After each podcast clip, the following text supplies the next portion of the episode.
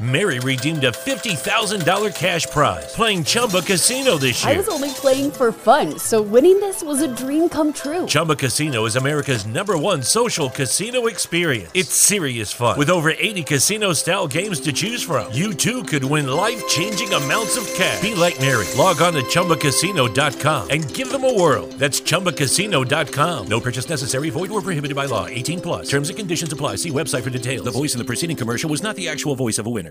It's never been easier to communicate with people, but it's never been harder to know which platform you're supposed to communicate on. Here's a simpler solution. With call, meet, and message all in one app, RingCentral makes communication easy. With all that connectivity in the palm of your hand, you can work from anywhere with anyone at any time and never miss a beat. Because when it comes to communication, simple is better. Learn more at ringcentral.com. RingCentral, simpler communications.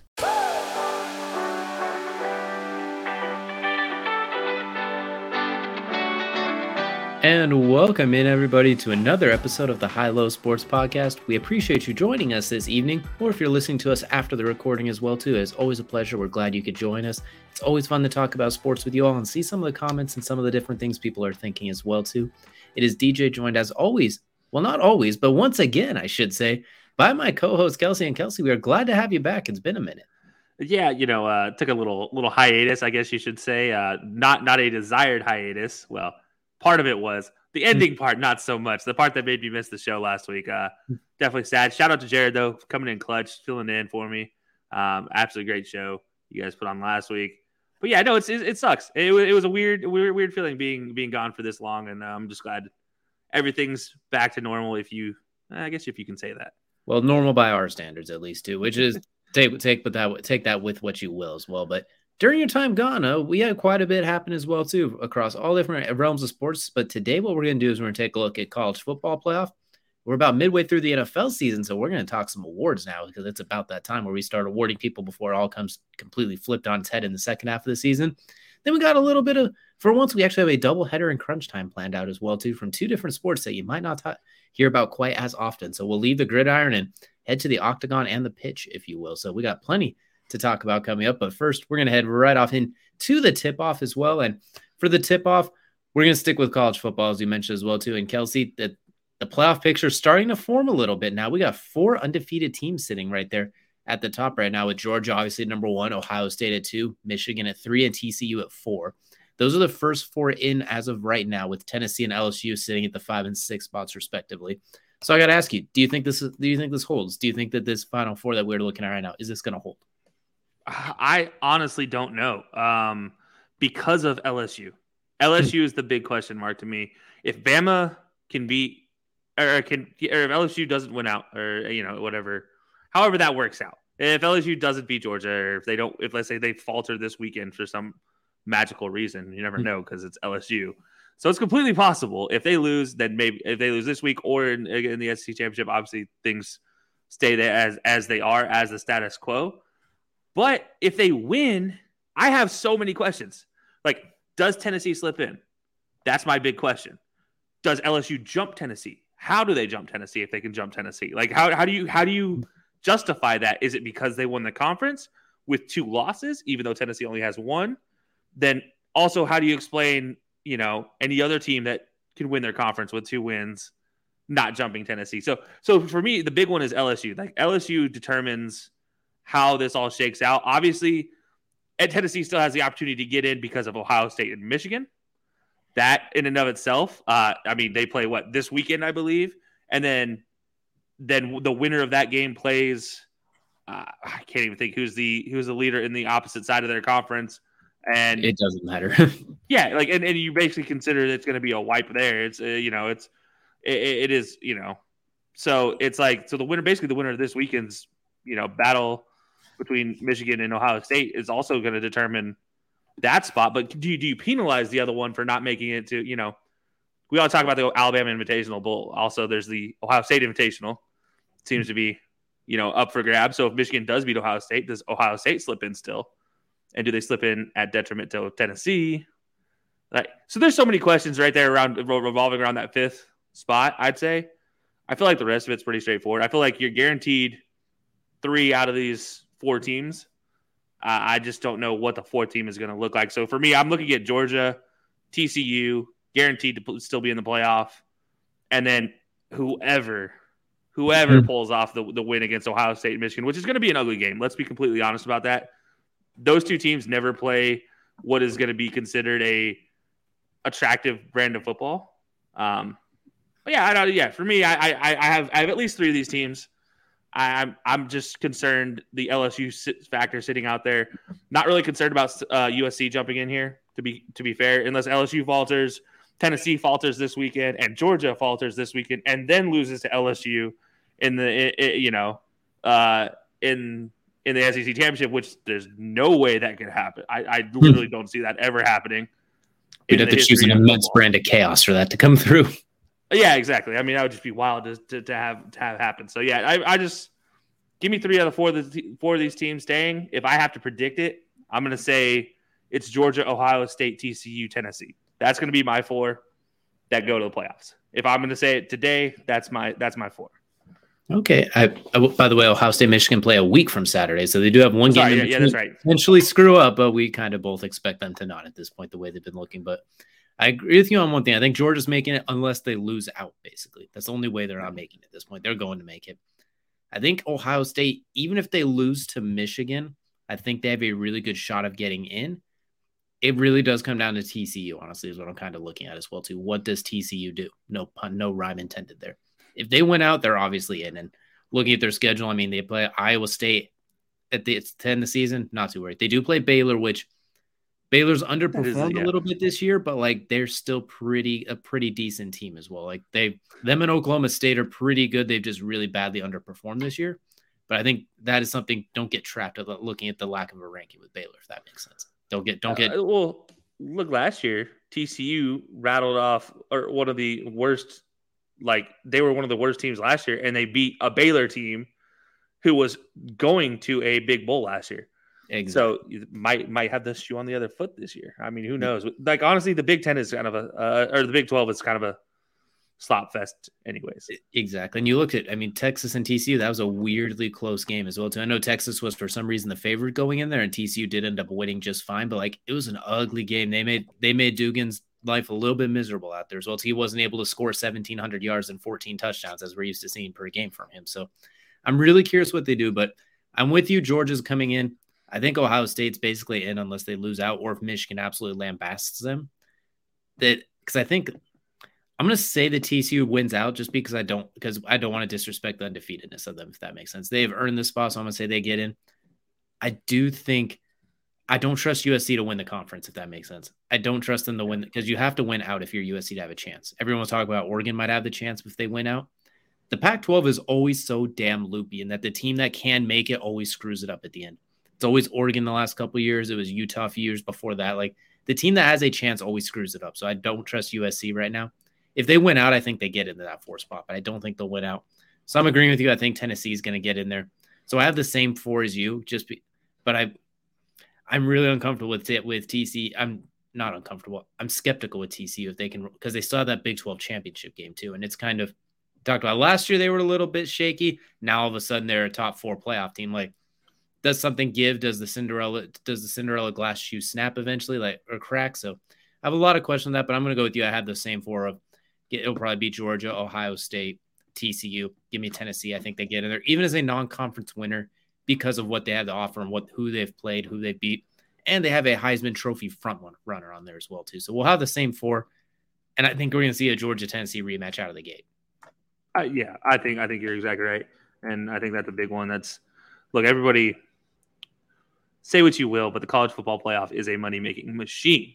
A machine being the key word here. Yes, we already know we're not in the the old computer era of the BCS. It's still the same thing. Like it's just people in a boardroom just being like, yeah, that's going to make us a lot of money. We'll go with that. That's going to be the one that we go with.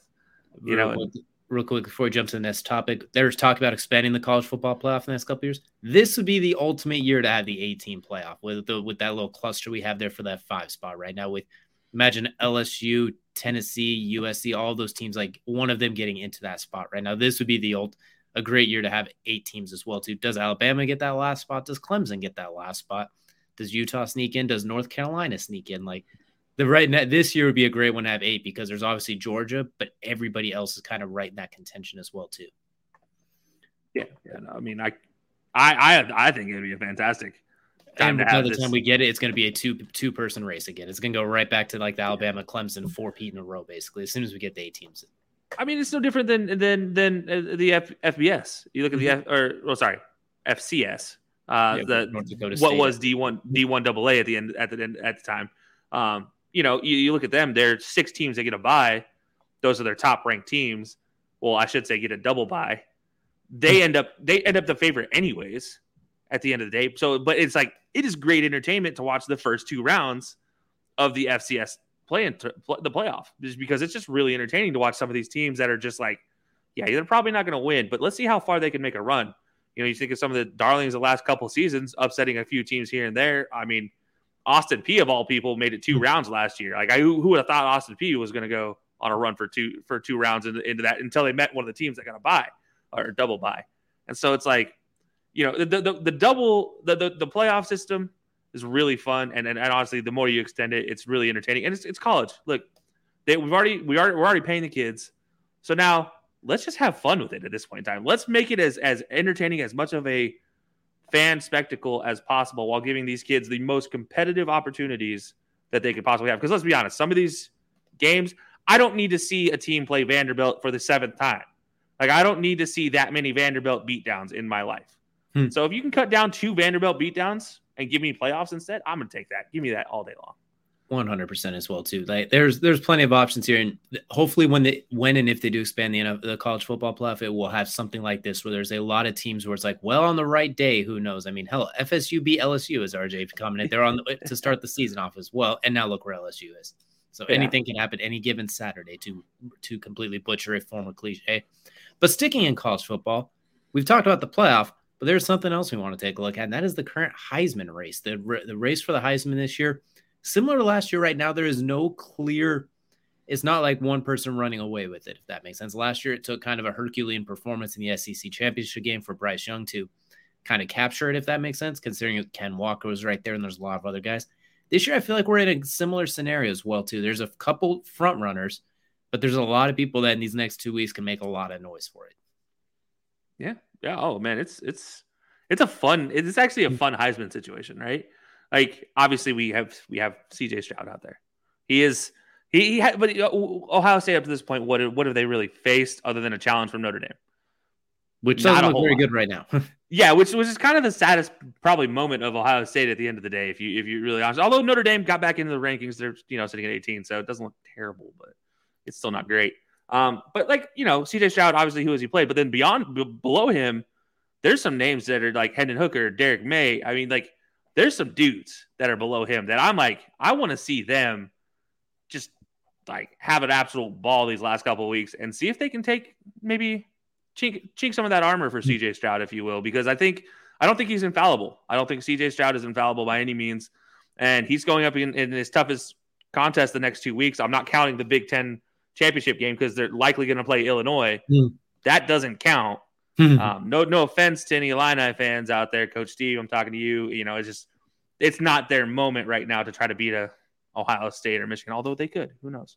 Absolutely. Um, Before we get yeah. into our picks, we'll just rattle off some more of the candidates. Obviously, CJ Stroud and Hendon Hooker, you mentioned. Blake Corum, the running back from Michigan. We do say in the comment as well. We appreciate you jumping in with the comment as well. Caleb Williams out of USC, Drake Maye, both stuffing the stat sheets. They have case. Max Duggan, we mentioned with TCU, if they run the table and he continues to stuff the stat sheet, anything can happen. Your boy Bo Nix out of Oregon, probably probably going to oh, fall out of that race right now as well. But he's been right in the thick. He was right in the thick of it till this last week. He might just miss out, barring an absolutely insane next couple of games, but he might have just missed out. And then there's still weirdly enough Stetson and Jayden Daniels from LSU and Georgia, respectively. Probably both not going to get consideration or an, but they could sneak into an invitation at that point as well too. But I think we're in agreement. It's about a four person race with a couple of guys sticking out head and shoulders. So go and give me your top three rankings for for the Heisman. What you like? We'll start with your winner and the, your two runner ups. Like if you were inviting to New York, which three are you taking right now? Oh man, if I could only take three, okay. I obviously, no, we can do five if you want. We'll do five because this year's a little crowded. Okay, if I could take five, all we'll right, five. We'll, we'll, give it. We'll go five this year. We'll break the rules a bit. All right. So if I'm going to take five, I'm going to obviously take CJ Stroud. There, I'm just there's, there's, no question about that one at, at, this point in time. He has to go. Um, I do also say Blake Corum does deserve an invite. He's not going to win it. Uh, let me just be very clear about that. He, he's he's not even the best running back in college football today. And yes, I'm going to catch some flack for that. But you know what? He's not the best running. He's not the best foot, uh, running back in there. Uh, I am taking Mohamed Ibrahim the best running back in college football today from Minnesota. He will go as Ooh. well. So that's three. Give me Max, give me Duggan hmm. out of TCU, and also give me Hendon Hooker. Those are my five. And I'm gonna say my fit, my winner of those five is gonna be Hendon Hooker.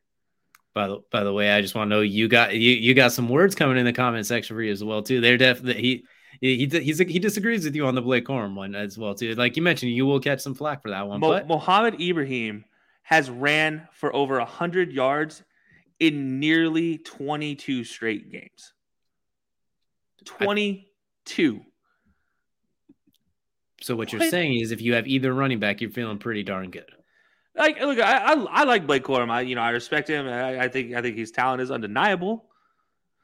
But with all of that said, he's not the best running back in college football. This is like the this is like the old Toby Gerhart conversation. Toby hmm. Gerhart was the best running back in college football. He ran up the middle for over 2,000 yards, and he got shafted. And and period, point blank, because some kid was from a bigger school.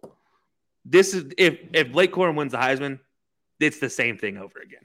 Hmm. so I'm I'm not gonna say that kid's name because we all know my feelings towards him.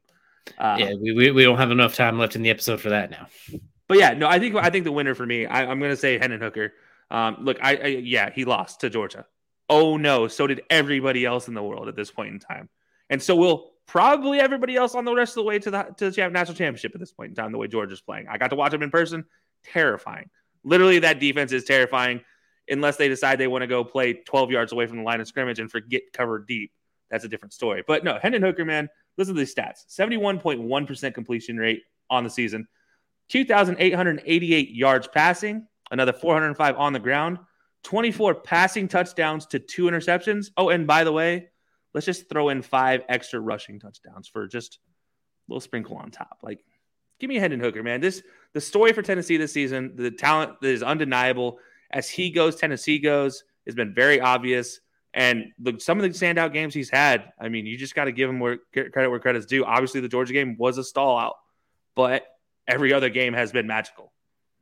100%. I think, too, I think Hendon Hooker's making a lot of noise showing that he, should be a first round pick at quarterback. Maybe not one of those top three guys, but you should definitely don't overlook him when it comes to the draft process. I think he's showing a lot of transferable skills as well, too. So when I look at the, when I look at the race, if I could bring five, obviously we're agreeing with you. The top two, C.J. Stroud and Hendon Hooker, they're they're going to New York. They're part of this. That's not even that's not a question. I'm going to throw Blake Corum in there as well too. 1300 plus rushing yards, 17 touchdowns. The leading player on a top three school. So I'm going to get Blake Corum in there. This is where I'm going to go a little bit off. I'm going to go a little bit more off the rails here. I'm bringing in Caleb Williams. The stats what he has done to the stat sheet is just short of assault. He has put up 39 touchdowns to two inter 37 touchdowns, excuse me, to two interceptions and about 330 yards a game. It's the Pac 12. They do have a loss. If they win out, I think that solidifies them going. I agree with you. It might be tough to win at that point because smaller school and all that. Not smaller school, but you know what I mean. Compared, it's a Pac 12 school and nobody watches the Pac 12 anymore, unfortunately, or they always brush it off to the side. So Caleb Williams, I think, is going to go there when they look at that stat line. And I'm also going to bring in Blake Duggan, be, or sorry, Max Duggan. My apologies, Max Duggan, because I did it too. Don't worry. Top top four team in the country, the the catalyst of their offense, like kind of like what Cam Newton was for Auburn back in the day, where everything runs through them. That's kind of what we see with Duggan right now as well. I agree. I don't think he'll probably win it, but I think he deserves an invite, especially the win out.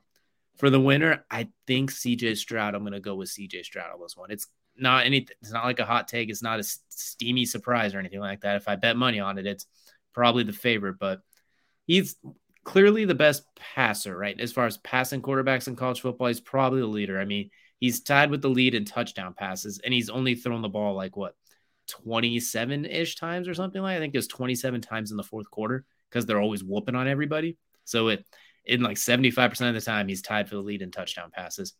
the best receiver in college football, Marvin Harrison Jr., he could throw it up to at any given point. I know Jalin Hyatt with a uh, Tennessee would like to enter the conversation with that, but right now I think Marvin Harrison Jr. is the number one. Jackson Smith-Njigba might come back for the at some point in the next few weeks, maybe for the Big 12, Big 10 championship game. Add that, add another weapon there. I just think CJ Stroud's going to stay steady the rest of the way, and I think he'll have a big performance against Michigan because I do think Michigan's defense isn't quite as good this year as it was last year. Last year, I think it was exceptional. This year, I think it's really good, and I think I think he's going to be able to find some spots, and I think they're going to if they match up when they match up, I'm going to go with Ohio State in that one, barring anything goofy happening in the next week. So give me CJ Stroud to take the Heisman, but I think Hendon Hooker's going to be right on his tails, right on his tail. The problem is he won't have that SEC championship game to propel himself, and I think it's almost out of sight, out of mind, which I think will hurt him, unfortunately, unless CJ Stroud and Blake Corum both wet the bed. And then they then they end up dropping where Hendon Hooker doesn't have to move and gets benefit of the doubt. So I'm gonna stick with CJ Stroud.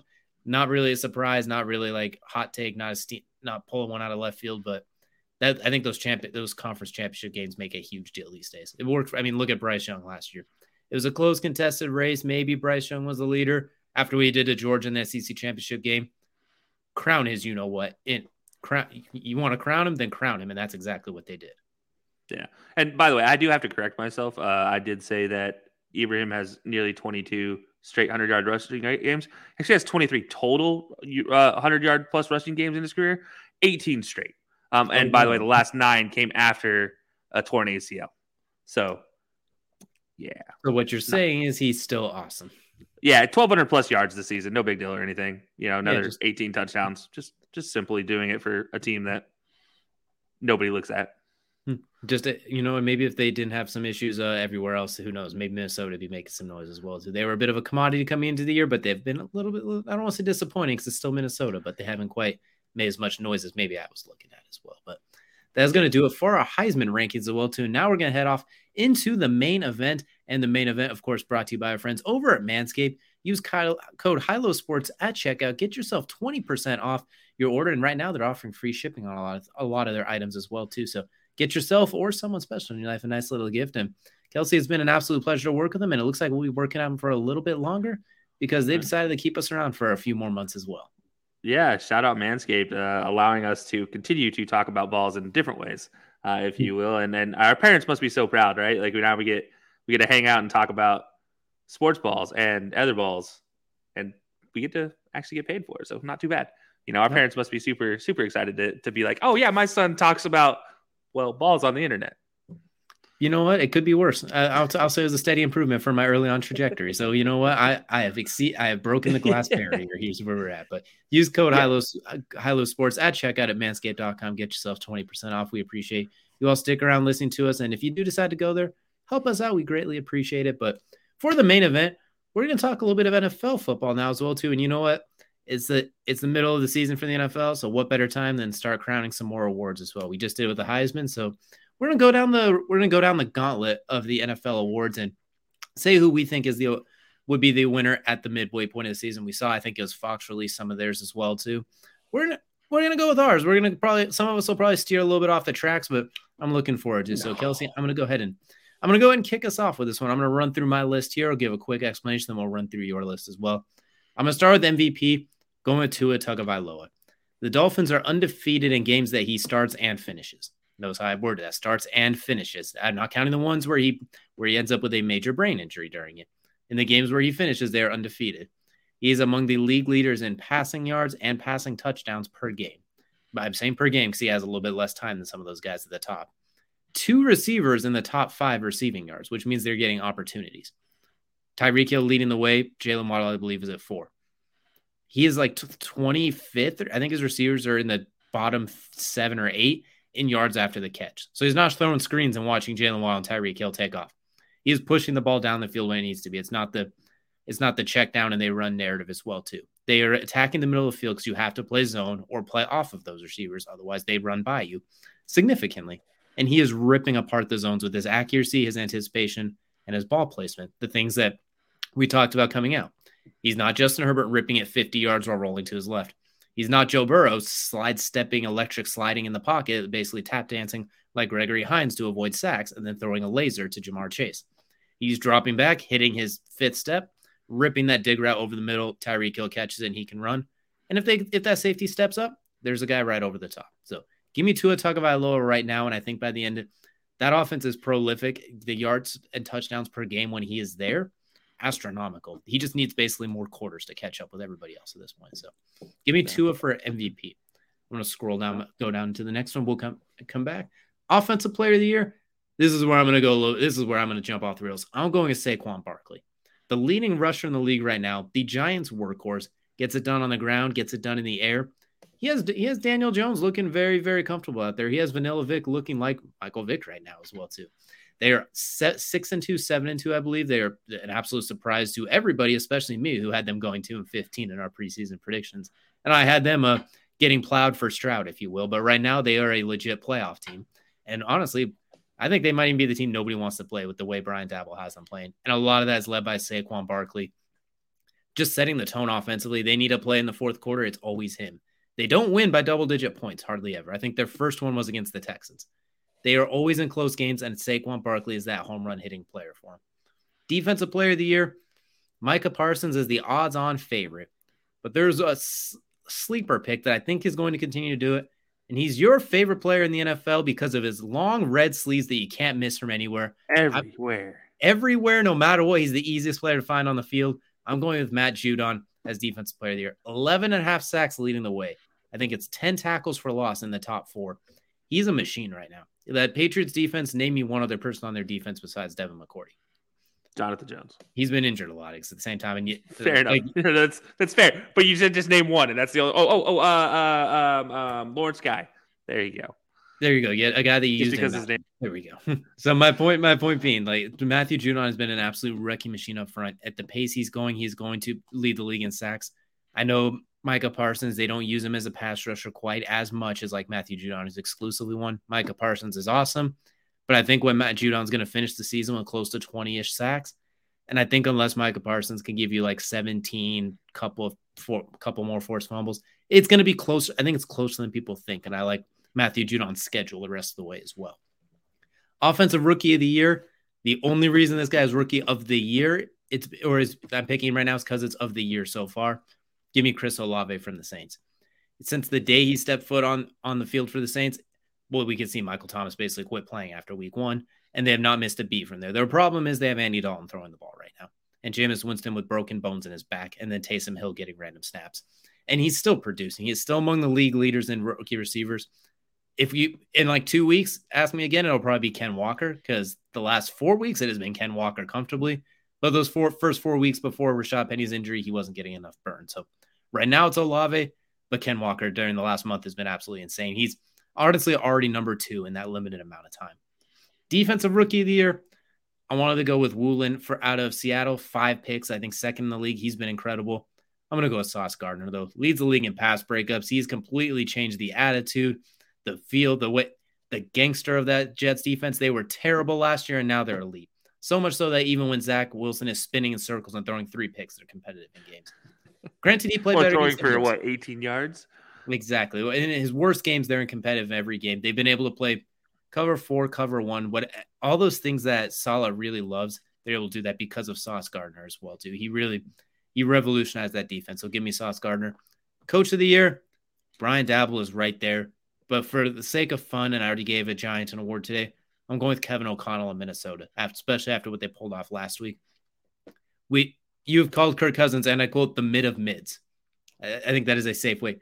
He has Kirk Cousins wearing 17 chains and glasses right now, looking like he looks like an MVP candidate right now. If we're if we take away the name, the way he's playing, he looks like an MVP candidate a lot of these games. He's been what Kevin O'Connell's done to rebuild that offense. we saw how bad they were. They basically given up. I don't want to say given up on Mike Zimmer, but we Mike Zimmer's a defensive guy, and the defense had fallen off. And their offense, well, the offense was always kind of there's always holes in it. So give me Kevin O'Connell, who they're tied for they're a half a game behind first place in the NFC. And at this point, you still get to play the Lions again. You still get to play the Bears. You do get to play the Packers, who we'll see if they are turning it around. We have there's a lot of questions. Give me Kevin O'Connell for like an underrated coach of the year performer. And especially if they continue, they just beat the Bills in Buffalo. They do have some real marquee games they can make some noise on as well. Then for fantasy MVP, this one's just kind of a fun one as well too. I'm gonna go with Justin Fields, and I know I, it's the exact opposite of what I said for Chris Olave. For him, he got it because it's of the year. Well, what Justin Fields has done in this last month is uh, completely expedited everything else. He is the leading fantasy between him at first place during that time. He has like 142 fantasy points. Second place is Tua at like 90, whereas 54th on the list is Davis Mills. That's like in the, I think in the 50s. So there's a bigger gap between two and 54, or there's a bigger gap between one and two than there is from two to 54. That's how incredible Justin Fields has been in fantasy. And anyone who has him on his team, you just need functioning bodies on the rest of your on the rest of your team, and you'll you'll be you'll be fine. I know you're smiling because you have him, and he's unfortunately been on your bench because you have Patrick Mahomes, who is like what third on this list probably. So it's not like yeah, like it's it's the hardest thing in the world is because I'm like I want to start him, and yeah, I'm like oh I get 36 points out of Patty, but I could have got 48 out of Justin. Like really?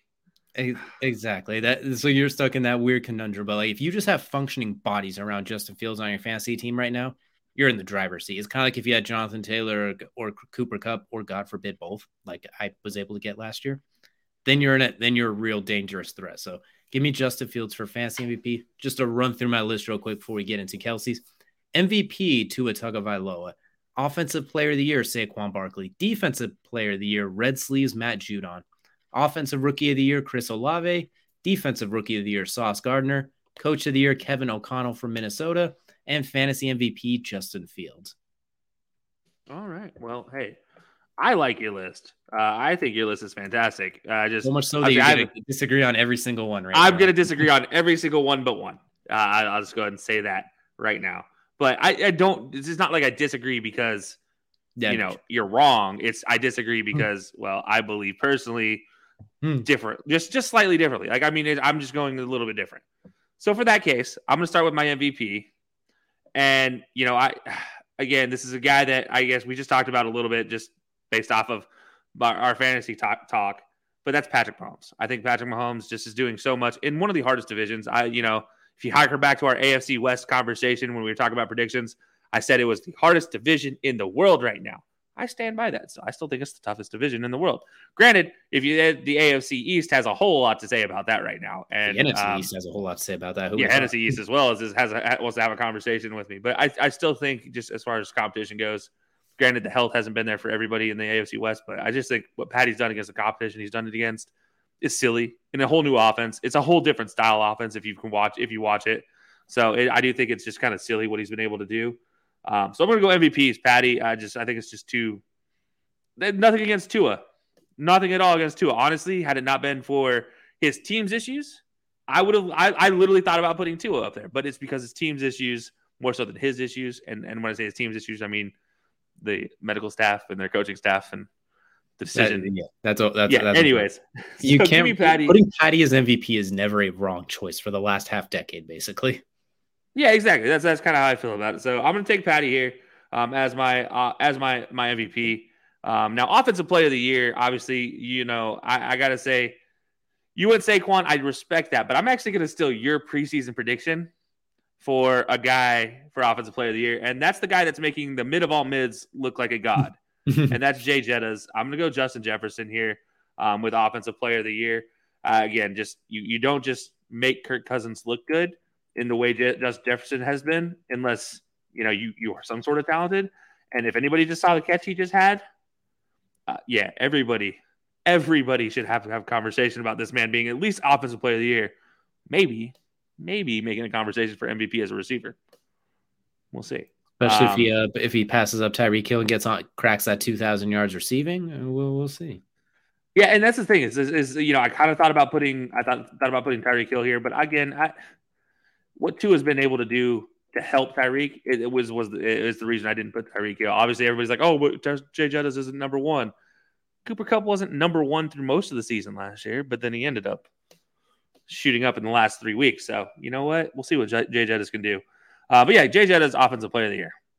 Uh, defensive player of the year for me. I respect Red Sleeves Judon. I love him to death just because you can see him literally anywhere. Uh, I was really mad when I went and watched the Browns uh, Patriots game and he initially didn't have his sleeves on. Super, hmm. super angry, super mad because I'm like, that is literally the only, the only reason I'm out here, Matthew. I want to see your red sleeves, and and, and to be honest, I will say like wasn't the only reason. There's a big guy on the other side that is a big reason, and that's my defensive player of the year, and that's Myles Garrett. Myles Garrett is my defensive player of the year right now. Um, sitting at second so far in in, in, in, in odds of winning defensive player of the year. Only ahead of him is Micah Parsons. I just don't like Micah Parsons as a as a favorite for defensive player of the year personally. He's just not just not my guy. Uh, I do think Myles Garrett a little bit a little bit more consistent. Obviously, he had the car accident and all that issue earlier this season. Um, still plays for the Browns. The Browns are having their own issues, but I do think a lot will be determined in these last couple weeks. And he's um, been the most double teamed player in the NFL comfortably by a large margin this year as well, too. It's not even, yeah, not even close. not even close. Uh, so that's my defense player. I don't, I don't feel like I don't, I don't, don't, don't need to say much more about Myles Garrett. And if you, if you haven't watched football in the last decade, then you probably don't understand what Myles Garrett does. But just go turn on the tape, you'll understand. I don't need to really explain it too much more. Um, so give me offensive rookie of the year, though. This one was fun. I, I, I like offensive rookie of the year because there are three running back. Well, there were three running backs that were really head and shoulders above everybody else, along with Chris Olave. Well, one of those running backs obviously got injured, but there's been the other guy, the the the guy down south, if you will, that's just been rattling off points after points after more points, and that's Dameon Pierce. This this dude has pushed out three running backs with veteran experience who have been a top tier running back at one point in time. Just pushed him out of Houston. He said, Goodbye. I don't need you anymore. I am the bell cow. Let me do my thing. Dameon Pierce has been offensive rookie of the year. I don't think this is like the James Robinson situation a few years back when he was a rookie. He is just absolutely so strong as a running back. You kind of just have to let him go because he's he's giving you so many points. I mean, uh, like if if Houston didn't have Dameon Pierce right now, I don't know what Houston would look like offensively. That's and that's the question. Like Davis Mills can only carry you so far, and it's really about as far as long as long as that neck is. That's about as far as he can carry you. So you're not getting a whole lot there. Um, but Dameon Pierce has just been a stud. I think top to bottom. Obviously, Kenneth Walker um, is is worth a mention in there. Breece Hall before the injury was worth a mention in there as well. Um, and Chris Olave, I, look, I, he was my preseason prediction, so I can't really take a whole lot away from my preseason prediction being offensive rookie of the year candidate. Still looking really good. I will say if Jameis Winston did not have his broken back, I think he's even more solidified in that. But Andy Dalton, yeah. that offense is stuttered, and you have no Mike Thomas and a banged up Jarvis Landry. Like it's literally Chris Olave save us. Exactly. So that's uh that's why I'm going there with I'm going with Dameon Pierce, offensive rookie of the year. Um, now this is the only one I'm going to agree with you on hmm. in the entirety, and that's defensive rookie of the year, and that is because I don't think if you can be considered sane if you disagree on defensive rookie of the year right now. Uh, it is Sauce. It is Sauce and always has been Sauce and will continue to be the Sauce. Uh, you say the Sauce boss, if you will. Um, because now he actually has his own sauce at, at Buffalo Wild Wings, which is actually so. pretty good, by the way. Have had it; it is quite good, but I, it's better if you get with like a ranch or if you're a blue cheese person for some weird reason, then go and get your blue cheese. But I won't, whatever, just to keep that away from me. But it is much better if you mix it with the ranch. Like it's good by itself, but it's even it complements ranch really, really well. Yeah, I mean, look, he's he lives in New York now. They they, they do the blue cheese thing up there. Hmm. It makes sense. Yeah, Buffalo. Now they he, they they play New Jersey. They don't get to play that card. He lives in New York, plays in New Jersey. That's fair. In that case, he can. I'm just saying you can't do it at the stadium then. But yeah, no, like it's it, Sauce Gardner has just been an absolute stud. Still continuing his record of in man coverage, giving up zero touchdowns in his career. How I I, I thought for sure that was going to be a week one done thing.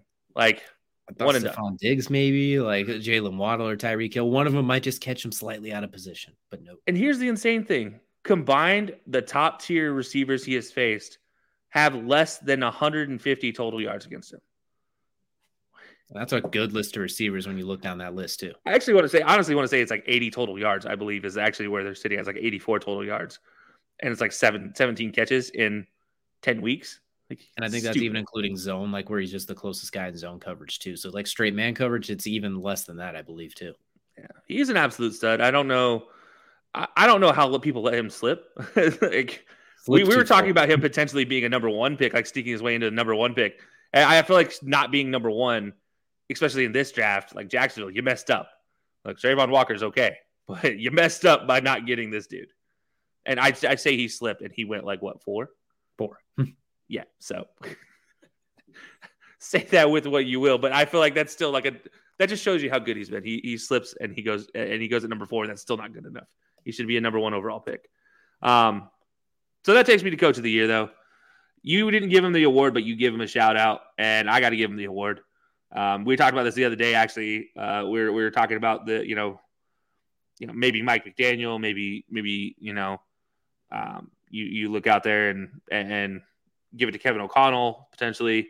Uh, but yeah, I got to give it to Brian Daboll. It's just because this team is awful. It was, it was projected to be awful. Like we all projected them four, five, six, seven wins. I think eight wins at the max is any any projection I saw. Um, yeah, they they're, they're about to surpass that already. So I don't think there's any question in anybody's mind that Brian Daboll is the dude right now, coach of the year. Um, I do respect your Kevin O'Connell commentary because again, making the mid of all mids look like a not mid, uh, pretty pretty pretty impressive, uh, pretty pretty darn impressive. But I do chalk that up a little bit more to you know Jay Jetta's gangsterness and than than anything else. Um, but yeah, give me Brian Daboll here, and, and this is a move that we all kind of saw coming. Like we talked about it before the season that Brian Daboll in two seasons would be a coach of the year. I didn't. I don't think either of us thought it was going to be this year, but two seasons in the like, give him a dra- give him two drafts, and he's going to be that dude. And I mean, who was I to think that Brian Daboll was now going to be that dude in what half a season at this point in time? It's it's impressive to watch. Uh, I don't think there's any any single question about that. And I, man, I don't know what I don't know what they could do, but like right now, I feel like there's just one move they need to make, and I don't know what it is on that team because there's pieces that are that are should not be playing well. Like I look at their secondary, they should not be playing well, yet they're playing exceptionally well and that really confuses me. I'm like, you know, on paper, you guys are trash, hmm. but on I, the field, not bad. I would say like I had them going two and fifteen, having the number one overall pick. I thought Brian Daboll needed a season to basically clear house, and then next year he's going to get his quarterback and his players, and then they were going to start rolling. Did not realize that they already had his players because I did not think they had the players to be his players, but they took advantage of those two top ten picks, I guess. After all, he has Daniel Jones looking like Vanilla Vic, and it sounds like he's the guy they're going to stick around with as well too. So, that's the case grab a receiver. Go get Jordan Addison. Go get Smith-Njigba.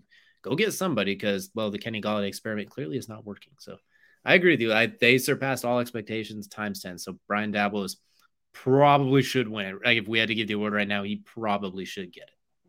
Yeah. I mean, it's just been, it's been a wild season.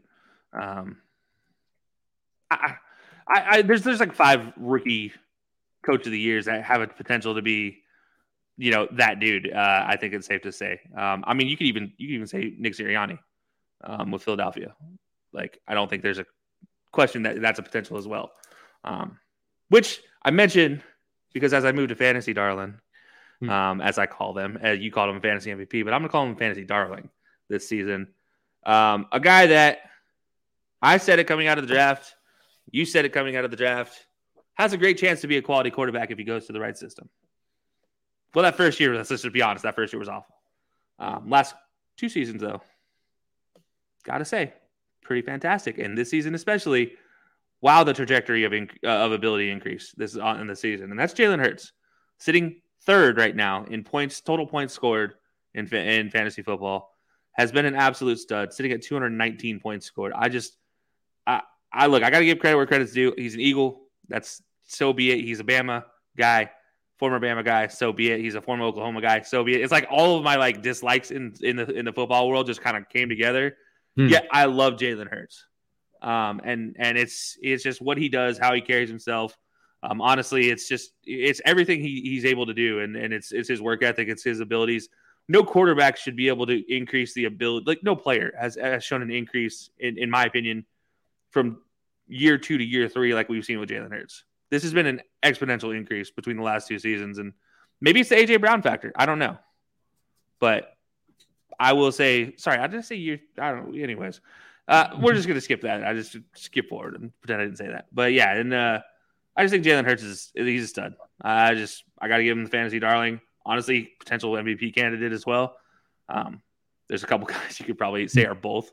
Uh, so yeah, I mean, Ah, yeah, I'll just I don't need to I don't need to explain much more. Jalen Hurts is just give me yeah I'll, I'll take Jalen Hurts here for fantasy darling, um, and and call it swell. I think I Yeah, that's a that's a pretty safe bet as well too. I think Jalen Hurts you mentioned might just be very well in that MVP candidacy too. So we've gone. Go ahead and give us a quick recap of your list before we start talking about how we think things will play out. Yeah, so I'm gonna start from the top, go back to the uh, go down. Uh, Patty Mahomes, my MVP. Justin Jefferson, Jay Jettas, Offensive Player of the Year. Myles Garrett, Defensive Player of the Year. Dameon Pierce out of the Texans, the Offensive Rookie of the Year. Ahmad Sauce Gardner is the Defensive Rookie of the Year for the Jets. Uh, Brian Daboll is my Coach of the Year, and then my fantasy darling is Jalen Hurts. And uh, you know, I just I couldn't say so many nice things about an Eagle. That's why I started stuttering. So hmm. started hurting you know, a little bit. It, it it burned your soul a little bit. So now that we've kind of given our what we think so far, I kind of want to ask you a few predictions as we look down towards the end of the season, projecting ahead. Obviously, I think we both agree Sauce Gardner is the one that's going to stay. We don't have any anticipation of that one changing. Which of the other ones between either of our picks do you think will be like the final result? Like if you had to pick one right now and put a few put a few dollars on it, what's the one you think will hold to hold by the end of the year? Um, I'm gonna say offensive player of the year being I could honestly say I feel like Jay Jetta's offensive player of the year is pretty pretty well set in stone. Um, and I, I, I know he's not again. I'll say he's not top in receiving yards. I get that, but you you put the tape on, and you take Tyreek off of the Dolphins. The Dolphins still are a damn good team. The Dolphins' weapons right now are just absolutely outstanding. You take Jay Jettas off of the Vikings. What are we looking at? A two, maybe three win team potentially? maybe four or five. I think I think they're still in the thick of it. I just don't think they're almost above it. I don't think they're like the third team in the league. Uh, yeah, so I, I don't know. I, I, think I think Jay Jettas for me is my offense like as offensive player. I think he stays for sure.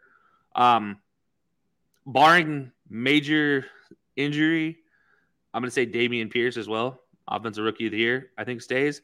Uh, as much as I love Chris Olave, there's just been too much back and forth there with quarterbacks to to, to take over. Completely outside of his control. yeah, and, and also I should say, barring a Kenneth Walker like absolute monster end of the season. I mean, if, if, if there's potential there, if he a- averages like 100 yards, two touchdowns in three out of those last seven games, like we could be looking at Kenneth Walker taking that. But he does what think, he's doing right now, basically just continues. yeah, exactly. So, uh, but I do, I do think Damian Pearson is, is there, and um, but I think those are the only two I'm feel com- like comfortable comfortable with saying, or, or like I, I, don't even really feel comfortable with both of them. I really feel comfortable only with Jay Jettas, and that's just because of what he's doing on the field. Again, barring injury, um, I should say, uh, is is the case because I could literally just there's like five guys in MVP that I could just see having a great three weeks, and that changes the whole thing. So, oh, I will say too, I what I do with is I agree with the Jay Jettas one because a that was the preseason prediction I hammered home. He was going to be the leading receiver. Like that was my that was the hill I was ready to die on. And right now per game he is leading. He just he's had the bye week and Tyreek is not, and he's still not too far behind. So I agree. If I was putting money on, that's the one I go with because I think even when I made that prediction, I thought it'd be a back half run for him as well. See, the first half of the season be pretty good, but he'd really make it down the back half, which I think he will do as they've gotten more comfortable, everything new coach and everything. I'm gonna probably be the outlandish one, but I'm sticking with Tua. I think he is going to finish that season as MVP because I think at this point they're leading. Buffalo is the darling that everybody loves, including the voters. Everyone loves Buffalo yeah. and Josh Allen. They're leading that division. They've beaten them head to head. Let's hypothetically say he beats them head to head again. It's good. That's going to open up a lot of eyes, especially when you have two receivers that are doing so well. You brought in another running back in Jeff Wilson to go with Raheem Mostert. They did keep Mike Gesicki, thank goodness, gives him another security blanket. Your boy Cedric Wilson is on the team and not even getting used. Their fourth yeah. receiver, like there's just so many weapons, and he is. This is the perfect part where he's comfortable, where he's distributing. And I think the way Mike McDaniels has just built the offense around that, where he's basically playing point guard right now, they're asking, they're letting him be Rajon Rondo. They're not asking to be Damian Lillard, if to just to force a basketball reference in there. They're asking to be Chris Paul, not Steph Curry. And I think he's going to stuff the stat sheet as he gets more of those quarters as well, too, because we know the MVP is a very much heavy stat award on a good team. Last year it should have been Tom Brady for stats, but Aaron Rodgers was on the better team record wise, so that's why he got it. And then the year before that, Rodgers did both of them with an incredibly historic season on the number one seed. And I think we're they're in a very prime position to be the number two seed in the AFC because I think Kansas City's in front running position. But those per game numbers for Tua, I think he's going to catch up to Patty here sooner than later as well. Patty mentioned the season. This, I'm really curious about that when the Dolphins play the Jets next because that Jets defense is pretty we know about that Jets defense. We talked about them in nauseum. So if he can put up some numbers on that defense, and stay healthy. The biggest thing is got to stay healthy. But I'd feel comfortable putting a few dollars on Tua right now as well. I'm not putting the house on there. I, you don't bet the house on anything football. Do, No. do not do that. But I would I bet somebody else's house on it real quickly. I will also say, I think, I think to your point, I think if you look at between like Patty and Tua down the stretch, um, kind of who has a tougher schedule, I think Patty actually has the tougher of the two schedules. And notoriously, he does go quiet around the turn of the new year. For like a good three weeks, he's notoriously had some bad weeks there. Ends up getting it together before the playoffs, but like think about going into the playoffs a couple years ago uh, when they when they went routed off the you know their championship. It was like they were behind every single game going into the playoffs. Going into the playoffs, they had lost three straight, and then we're behind every single game. So it was like uh, you know, it, it's situations like that with Patty that you maybe Tua. That's how Tua makes his run and and you know gets gets the leap over over uh, Patty for sure. It's a possibility. And then I also want to point out Coach of the Year, dude. I honestly, this one is quick. It, turns on its head as quick as possible. I feel like it could be Kevin O'Connell, but if they go on a losing streak, it could be Brian Daboll. If they go on a losing streak, then it's definitely Nick Sirianni as long as the, the Eagles continue to win.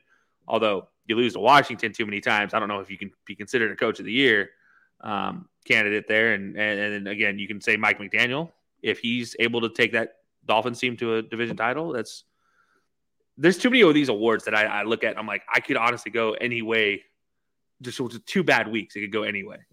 And to hammer home on that too, the reigning coach of the year, Mike Vrabel, is still in that conversation too, because they just keep winning, even with a weird detriment of talent compared to every other team that has the same record as them. Like you look at them and you're like, that team is mid. It is the mid of mids to quote to quote you as well. And yet they still keep hammering off. Like they almost had Malik Willis beat Patrick Mahomes in Kansas City. That's how good their shocked. coach is. Like Shocked. It's it's absolutely crazy, and they're that we'll see how that one plays out as well too. But I agree with you. These are some really fun midseason awards. It's always fun to do. This. We're curious to see how they play out as well too.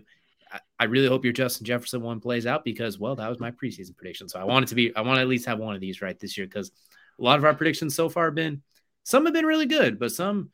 Well, we're just gonna not talk about ah. those ones. Like we'll just My pretend those Russell ones. Wilson prediction. Let's just, yeah. You, you know, let's just let's focus on the good as well. But that will do it. I'm gonna I'm gonna hammer home my Russell Wilson prediction as being the greatest prediction I think any of us have ever made on the show. You know what it might be. I'm gonna. T- I, I do like my NBA uh, preseason ones that work out, but obviously that, that one's a really good one as We well. We don't talk about the NBA predictions here. We this is this Oh, so we don't talk about won't, those. We, we won't talk Luke at all then. But that'll that'll do it here for our main event as well too. We a little bit shorter one today because we're gonna head into Kelsey's favorite part of every show, and that is crunch time. When Shopify says you can sell anywhere, oh, they mean it. Woo, hold up. Just got a new sale. Order fulfilled and shipped. Inventory levels good. Whoa, Shopify doesn't mind if you're at sea level or on top of the world. Ah, you can run and grow your business anywhere. Climbing mountains is never easy, but at least Shopify gives me all the tools I need for my business to hit new peaks. Whether you're selling carabiners or crop tops, start selling with Shopify today and join the platform simplifying commerce for millions of businesses worldwide. We've built the platform so you can keep climbing and grow your business to new heights. With Shopify, you really can sell to anyone from anywhere. This is Possibility, powered by Shopify. Start selling online today. Sign up for a free trial at shopify.com slash free 22. Shopify.com slash free 22. Shopify.com slash free 22. Internet connection required. Not available on mountaintops or seafloors. Hi, I'm Maria. And I'm Mike. And we're Team Ready. Black Hills Energy knows your home is where your heart is, so they want you to be ready. It's all about keeping you safe, prepared, and making your home as energy efficient as possible. Everything from how to weatherize your home to how to stay safe during extreme weather. Be ready for anything. Go to blackhillsenergy.com slash team ready. Man, Kelsey, we both got a little something on our mind here today for crunch time, so I'm gonna let you go and go first because you're taking things global. Yeah, that is absolutely right. We have the World Cup, ladies and gentlemen, Copa Mundial. If you are from any other part of the world that does not speak English, uh, World Cup in Qatar this year, first Winter World Cup ever in the history of the World Cup.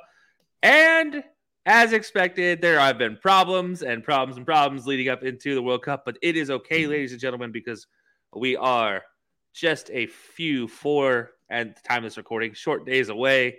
On Sunday, we have the first matchup. The host Qatar are leading it off, and that is the only unfortunate thing is because there's only one match on day one. But, ladies and gentlemen, no need to fear. There are going to be plenty of matches going forward. And most importantly, if you live in the US and follow us, is Group B. And by the way, guess so guess when that game happens? That is right. Absolutely. Monday. The first full slate of games um, will be Monday. And well, the US just happens to be the cap off of that game of, of day one. So cannot wait for that. USA Wells on Monday at 2 p.m. Eastern time. But as always, like I said, Qatar, they face Ecuador Sunday at 11 a.m. Eastern time. So that'll be a lot of fun to get that kicked off. Uh, I can't wait. Honestly, World Cup has been one of those slept on things.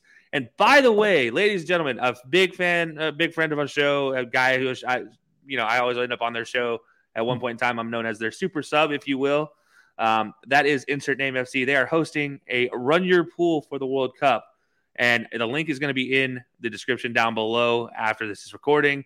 So be sure to click on that, sign up, and get your get your predictions ready for the World Cup because you never know. Uh, Hector and Hector and, and, Edward might be giving away a, a jersey to the winner, um, and by might be I mean there might have been some some conversations had about that. Uh, I plan on taking home a brand new USA jersey, uh, not the white one though, because that jersey is just a training top. I'm not gonna. Hmm you know, and we all appreciate that as well too. But yeah, definitely looking forward to forward to the World Cup. I think it's safe to say the biggest sporting event in the world as well too. Maybe the Olympics is not too far behind when you fact because of the world factor, but World Cup it, it, has the world in the name of it. I mean, like what more can you yeah. And, and you know it's funny because so uh, I've been reading up obviously on all the problems that they're having. Obviously, if you guys don't know some of the issues, it gets up to 122 degrees air temperature in in Doha, Qatar, and in many places in, in where they're having a, a, tournament. There's actually even a floating stadium, which by the way is super cool, structurally mm-hmm. engineered. They've they've had a whole feature on it, super cool thing. But they have air conditioners in these stadiums, which is the first time that's ever been heard of. And they actually have so like you have at Lambeau Field with heaters running under the fields. Some of the fields actually have coolant running under the fields to keep the ter- surface temperature lower than the air temperature. So really interesting factors playing into this one. Um, and also, if you're a fan happening to go, uh, interesting thing about Qatar, they do not allow alcohol consumption, which is a big thing in, in, in the world football, uh, world soccer. However, they're making a one time exception to inside of World Cup events only. Now, mind you, I will say this if you are going there and you happen to be watching this show right now, first of all, thank you. Second of all, please send me a picture or hmm. a, a, scarf or something or anything. Do not drink unless you are in a World Cup event because you will be arrested. But if you are going to go drink, I really, really hope you're rich because it is $12 per beer. There's no exception to that matter. And a mixed drink, uh, I don't even know. They have not released the price for the mixed drinks. So if you're going there, uh, yeah, by all means, send us a picture. A souvenir cup would be fantastic. We could add to DJ's collection here um, as well. Yeah, you see behind him quite a few. Uh, he has a recent a recent addition as well in the the, the Georgia Florida Cup in there, uh, somewhere in there. It's it's right behind there. It's hard to see. There's too many for the camera shot. But yeah, no. So obviously, there's some interesting things with the World Cup as well. So uh, very very lots of very interesting aspects to the World Cup. So cannot wait to to, to see it. Um, there's gonna be some changes to the rules as well, but you know all that. If you're interested in learning more about that, go check out Hector, Hector and Edward's show, Insert FC, on Friday. They're having a whole breakdown leading up to the World Cup on Sunday as well. So be sure to check that out. Absolutely, as well too. I can't wait for that as well too. I'm gonna stay on a world on a global scale as far as the sport we're gonna look at today. We're gonna head to the octagon here. I'm gonna talk about what, in my opinion, is the biggest problem with all of combat sports. We're looking at weight cutting. It's nothing new. It's not a surprise. I'm beating a dead horse with a dead horse at this point as well too. I'm using a dead horse to beat a dead horse, but it is absolutely ASA nine, ASA ten, ASA three thousand five hundred fifty four, which is how much weight some of these guys seem to cut to make their weight class. They need to change the rules. I know, I know it's a commission based thing as well too. They need to find a way to change it. Hydration levels throughout fight week. Weigh in as close to your actual normal weight as possible. Make more weight classes, whatever it needs to be. I don't know. You don't want to do boxing where they have a weight class every 14 and a half ounces or whatever the hell it seems like. but the gaps between these weight classes and the amount of weight people cut is it's going to get people hurt and it kind of takes away from some of the fun. Here, there's something we're going to look at here really quickly. I want you guys to take a look at this right now. Let me, we're going to take a look at this. The guy on the left right now, his name is Dominic Reyes, for those of you who are fight fans. His last almost win was against Jon Jones, the last time Jon Jones fought. 205 pounds is what they fight at. The guy on the right is Alex Pereira. He fights at 185 pounds. and he just fought Israel Adesanya this last this last week. This was a few days ago for the recording. That first comment summarizes it perfectly. Holy, you know what? I won't repeat it because I don't know who's watching. But my point stands is this weight cutting has to stop because that man does make, weighs 185 for less than 185 seconds, and then by the time he was in that cage, he was at least 227, if not more. That is a big boy, and the, seeing the weight discrepancies, if you don't cut significant amounts of weight, the amount of the detriment it puts you at is absolutely insane. So I don't know what the how the rules. I don't have a say in the matter, and no one listens to me anyway. But they need to take weight. They need to find a way to mitigate weight cutting. I know one F. I think it is. I think it's one FC. It's one of the. It's one of them overseas that Demetrious Johnson is, is fighting in right now as well. They do hydration level testing. They basically they do everything they can to force you to fight at your weight class and eliminate weight cutting. They took it's mixed martial arts, so it takes things from different disciplines. Unfortunately, it took the worst part from wrestling, which is those dramatic weight cuts.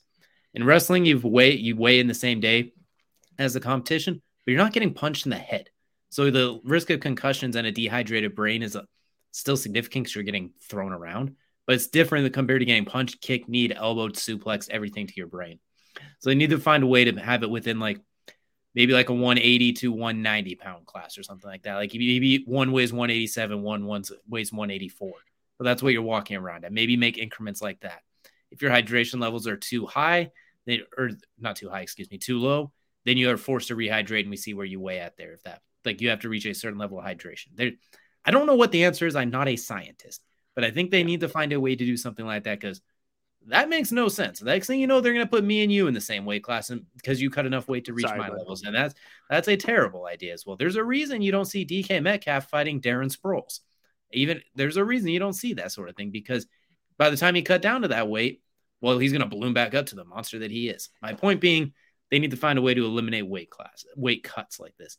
More weight classes, hydration tests. I don't know what the answer is, but I really hope they can find a way because it takes away from what was an incredible performance by Alex Pereira. But God, he looked like he looked like David and Goliath. He looked like David and Goliath combined versus a peasant at that point.